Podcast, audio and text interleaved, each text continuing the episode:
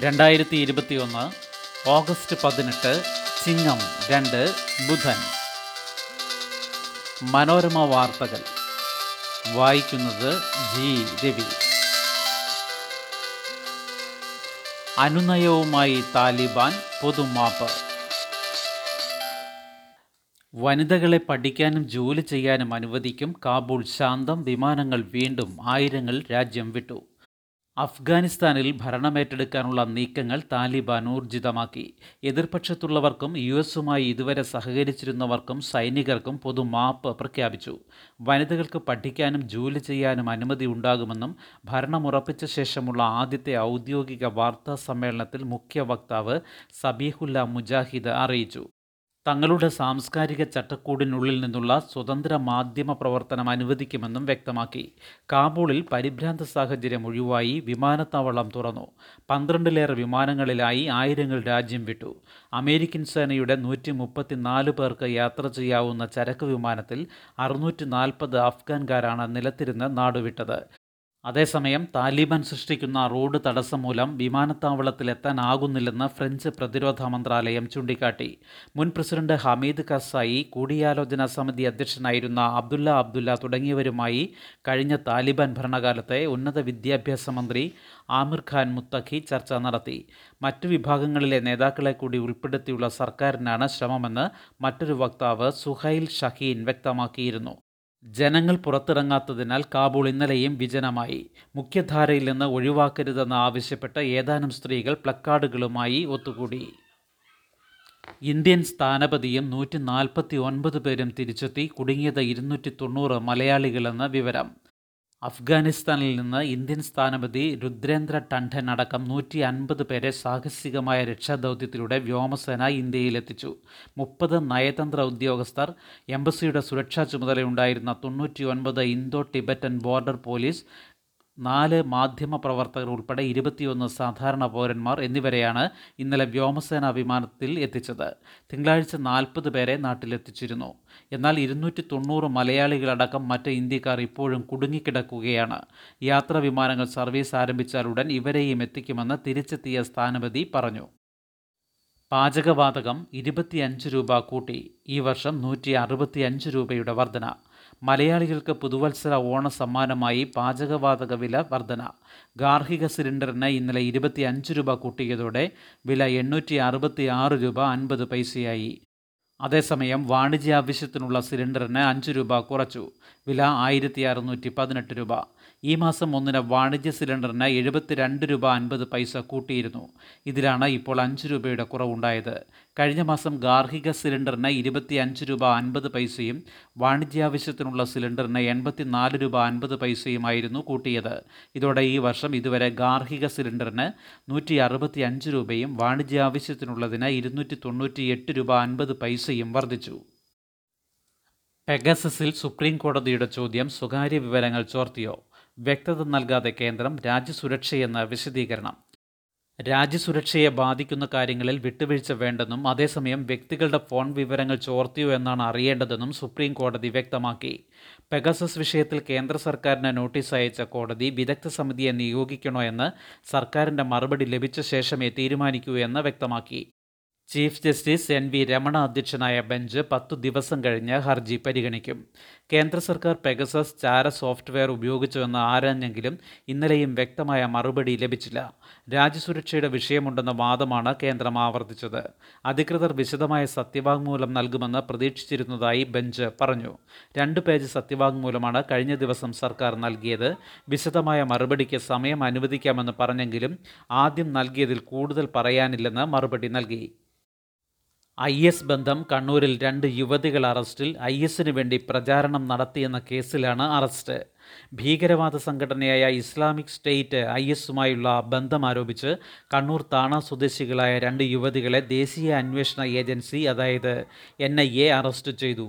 ഇരുവരും സമൂഹ മാധ്യമങ്ങൾ വഴി ഐ എസിനു വേണ്ടി ആശയപ്രചാരണം നടത്തിയെന്ന വിവരത്തിന്റെ പേരിലാണ് അറസ്റ്റ്. താനയ്ക്കു സമീപം കലിമ ഹൗസിൽ ഷിഫ ഹാരിസ് ഓർമ്മ ഹൗസിൽ മിസ്ഹ സിദ്ദിഖ് എന്നിവരെയാണ് എൻ ഐ എ അറസ്റ്റ് ചെയ്തത്. കഴിഞ്ഞ ആറുമാസമായി ഇവർ എൻ ഐ എയുടെ നിരീക്ഷണത്തിലായിരുന്നു. മിസ്ഹ സിദ്ദിഖിയും ഷീഫ ഹാരിയും കേരളത്തിലെ ഐ എസ് ഐ എസ് ആശയപ്രചരണത്തിന് ചുക്കാൻ പിടിച്ച മുൻനിര പ്രവർത്തകരാണെന്നാണ് വിവരം. നാഗാലാൻഡിൽ ഇനി സർവകക്ഷി സർക്കാർ. നാഗാലാൻഡിലെ സമാധാന ശ്രമങ്ങൾക്ക് വേഗം കൂട്ടാൻ നാഗാലാൻഡ് യുണൈറ്റഡ് ഗവൺമെന്റ് എന്ന പേരിൽ സർവകക്ഷി സർക്കാർ രൂപീകരിക്കും. പ്രതിപക്ഷ പാർട്ടിയായ നാഗ പീപ്പിൾസ് ഫ്രണ്ട് കഴിഞ്ഞ ദിവസം സർക്കാരിൽ ചേർന്നിരുന്നു. ഇതോടെ നാഗാലാൻഡ് നിയമസഭയിൽ പ്രതിപക്ഷമില്ലാതായി. നിലവിലെ സർക്കാരിനെ നയിക്കുന്ന നാഷണലിസ്റ്റ് ഡെമോക്രാറ്റിക് പ്രോഗ്രസീവ് പാർട്ടി സഖ്യകക്ഷിയായ ബി ജെ പി എന്നിവർക്കൊപ്പം പ്രതിപക്ഷത്തെ എൻ പി എഫും രണ്ട് സ്വതന്ത്ര എം എൽ എമാരും സർവകക്ഷി സർക്കാരുണ്ടാക്കാൻ ധാരണാപത്രം ഒപ്പിട്ടു. മുൻ മുഖ്യമന്ത്രി കൂടിയായ എൻ പി എഫിന്റെ ടി ആർ സെലിയാങ് ഉൾപ്പെടെയുള്ളവരെ നെയ്ഫോറിയോ നേതൃത്വം നൽകുന്ന മന്ത്രിസഭയിൽ ഉൾപ്പെടുത്തും. ഇതേസമയം നാഗാലാൻഡിനായി പ്രത്യേക ഭരണഘടനയും പതാകയും വേണമെന്ന ആവശ്യത്തിൽ ഇപ്പോഴും നിർബന്ധം പിടിക്കുകയാണ് വിഘടന സംഘടനയായ national socialist council of Nagalim. ആയിരത്തി അഞ്ഞൂറ്റി അൻപത് വില്ലേജുകളിൽ ഡിജിറ്റൽ റീസർവേ എണ്ണൂറ്റിയെട്ട് കോടിയുടെ പദ്ധതി. ആയിരത്തി അഞ്ഞൂറ്റി അൻപത് വില്ലേജുകളിൽ എണ്ണൂറ്റിയേഴ് പോയിന്റ് ഒൻപത് എട്ട് കോടി രൂപ ചെലവഴിച്ച് ഡിജിറ്റൽ റീസർവേ പദ്ധതി നടപ്പാക്കാൻ മന്ത്രിസഭ തീരുമാനിച്ചു. നാല് ഘട്ടമായി പൂർത്തിയാക്കുന്ന പദ്ധതിയിൽ ആദ്യഘട്ടത്തിന് മുന്നൂറ്റി മുപ്പത്തി ഒൻപത് പോയിന്റ് നാല് മൂന്ന് എട്ട് കോടി രൂപ റീബിൽഡ് കേരളയിൽ ഉൾപ്പെടുത്തി ഭരണാനുമതി നൽകി. റവന്യൂ സർവേ രജിസ്ട്രേഷൻ വകുപ്പുകളിലെ ഭൂരേഖ സേവനങ്ങളുടെ ഏകീകരണം ഇതിലൂടെ സാധ്യമാകും. സെമി ഹൈസ്പീഡ് റെയിൽ തൊള്ളായിരത്തി അൻപത്തി അഞ്ച് ഹെക്ടർ ഭൂമി ഏറ്റെടുക്കും. സെമി ഹൈസ്പീഡ് റെയിൽവേ ലൈൻ പദ്ധതിക്കായി തിരുവനന്തപുരം കൊല്ലം ആലപ്പുഴ പത്തനംതിട്ട കോട്ടയം എറണാകുളം തൃശൂർ കോഴിക്കോട് മലപ്പുറം കണ്ണൂർ കാസർഗോഡ് ജില്ലകളിലെ വിവിധ വില്ലേജുകളിൽ നിന്നായി തൊള്ളായിരത്തി അൻപത്തി അഞ്ച് പോയിന്റ് ഒന്ന് മൂന്ന് ഹെക്ടർ ഭൂമി ഏറ്റെടുക്കാൻ മന്ത്രിസഭ തീരുമാനിച്ചു. റെയിൽവേ ബോർഡിൽ നിന്ന് പദ്ധതിക്ക് അന്തിമ രൂപരേഖ ലഭിക്കുന്ന മുറയ്ക്കായിരിക്കും ഇത്. ഭൂമി ഏറ്റെടുക്കലും പുനരധിവാസവും സംബന്ധിച്ച നിയമത്തിലെ വ്യവസ്ഥകൾക്ക് വിധേയമായിട്ടാണ് നടപടി. ഇതിനായി ഏഴ് തസ്തികകൾ ഉൾപ്പെടുന്ന ഒരു സ്പെഷ്യൽ ഡെപ്യൂട്ടി കലക്ടർ ഓഫീസും ഈ ജില്ലകളിൽ പതിനെട്ട് തസ്തികകൾ വീതം ഉൾപ്പെടുന്ന പതിനൊന്ന് സ്പെഷ്യൽ തഹസിൽദാർ ഓഫീസുകളും രൂപീകരിക്കും. സർക്കാർ ജീവനക്കാരുടെ ശമ്പള പരിഷ്കരണത്തിലെ അപാകതകൾ പരിഹരിക്കുന്നതിന് ധനവകുപ്പിൽ അനോമലി റെക്ടിഫിക്കേഷൻ സെൽ രൂപീകരിക്കാൻ മന്ത്രിസഭ തീരുമാനിച്ചു. ഇതിന്റെ ഭാഗമായി ജോയിന്റ് സെക്രട്ടറി സെക്ഷൻ ഓഫീസർ മൂന്ന് അസിസ്റ്റന്റ് എന്നീ തസ്തികകൾ ഒരു വർഷത്തേക്ക് അനുവദിച്ചു. ഹൈക്കോടതിയിൽ നിന്ന് വിരമിച്ച ജീവനക്കാരുടെ പെൻഷൻ ആനുകൂല്യങ്ങൾ പരിഷ്കരിക്കും. ഇ പാസ് മാത്രം പോരാ. റെയിൽവേ ജീവനക്കാർക്കും ടിക്കറ്റ് നിർബന്ധം. കൗണ്ടറിൽ നിന്നോ ഓൺലൈനായോ ടിക്കറ്റ് എടുക്കണം. പെൻഷൻകാർക്കും ബാധകം. റെയിൽവേ ഉദ്യോഗസ്ഥരും പെൻഷൻകാരും ഇനി മറ്റ് യാത്രക്കാരെ പോലെ ടിക്കറ്റ് കൗണ്ടറിൽ നിന്നോ ഓൺലൈനായോ ടിക്കറ്റ് എടുക്കണം. മുൻകൂട്ടി റിസർവ് ചെയ്യാത്ത യാത്ര അനുവദിക്കില്ല യാത്ര ആനുകൂല്യത്തിനുള്ള രേഖയായി ഇ പാസ് മാത്രം പോരെന്നും ഇതോടൊപ്പം ഇ ടിക്കറ്റ് അല്ലെങ്കിൽ കൗണ്ടറിൽ നിന്നെടുത്ത ടിക്കറ്റ് വേണമെന്നും പുതിയ വ്യവസ്ഥയിൽ പറയുന്നു. ടിക്കറ്റ് റെയിൽവേയിൽ നിന്നുള്ള തിരിച്ചറിയൽ രേഖ അനുവദനീയമായ യാത്രാപരിധി കാലാവധി എന്നിവ പരിശോധിക്കും. സൗജന്യ യാത്രകൾ കുറയ്ക്കാനുള്ള നീക്കത്തിന്റെ ഭാഗമാണ് പുതിയ വ്യവസ്ഥകൾ. വാക്സിൻ വില ഹൈക്കോടതി വിശദീകരണം തേടി. കോവിഡ് വാക്സിന്റെ വില കുറയ്ക്കണമെന്ന് ആവശ്യപ്പെട്ടുള്ള ഹർജിയിൽ ഡൽഹി ഹൈക്കോടതി കേന്ദ്ര സർക്കാരിന്റെ മറുപടി തേടി. ജനങ്ങളുടെ ആരോഗ്യം ഉറപ്പാക്കാൻ കുറഞ്ഞ നിരക്കിൽ വാക്സിൻ ലഭ്യമാക്കണമെന്ന് ചൂണ്ടിക്കാട്ടിയാണ് ഡൽഹി സ്വദേശിയായ രാകേഷ് അഗർവാൾ പൊതു ഹർജി സമർപ്പിച്ചത്. സിംഗിൾ മദറിന്റെ കുഞ്ഞിന്റെ രജിസ്ട്രേഷൻ പിതാവിന്റെ പേര് വേണ്ടെന്ന് ഹൈക്കോടതി.